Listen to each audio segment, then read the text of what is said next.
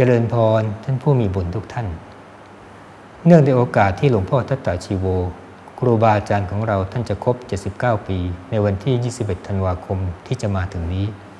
ก็เลยถือโอกาสประกาศคุณท่าน ด้วยการรีวิวหนังสือเล่มหนึ่งที่ท่านได้เรียบเรียงขึ้นมาคือ ล้างก้นล้างใจไปนิพพาน ซึ่งวันนี้เป็นตอนที่สี่เมื่อวานพูดถึงที่มาของวัจกุดีวัดซึ่งหลวงพ่อท่านใช้คำว่า เรื่องที่ไม่น่าเชื่อสามเรื่อง เมื่อวานได้เล่าเรื่องที่สองให้ฟัง วันนี้จะเป็น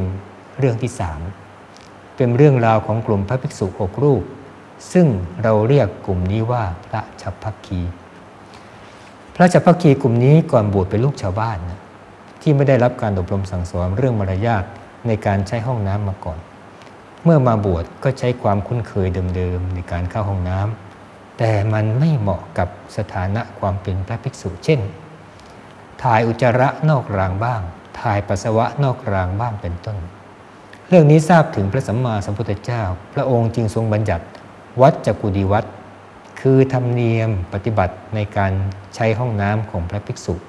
ซึ่งมีอยู่ด้วยกันทั้งหมด 25 ข้อ สิ่งที่ประทับใจในเรื่องนี้ก็คือ มุมมองของหลวงพ่ออีกเหมือนกัน ท่านมองว่าเป็นพระกรุณาธิคุณของพระสัมมาสัมพุทธเจ้า ที่พระองค์แม้จะเกิดในตระกูลกษัตริย์ แต่ก็อุตส่าห์ลดพระองค์ลงมาฝึกสอนเขี่ยวเข็นลูกชาวบ้าน ให้รู้จักความสะอาด รู้จักความเป็นระเบียบ แล้วเรื่องที่สอนคือเรื่องการใช้ห้องน้ำเราลองคิดดู ถ้าเป็นพระภิกษุองค์ที่ไม่ยอมล้างก้น องค์นั้นก็จะยอมลด ตัวลงมาสอนลูกชาวบ้านให้ใช้ห้องน้ำเป็นไหม รับรองไม่มีทางเลย ก็เพราะขนาดก้นตัวเองยังไม่ล้างเลย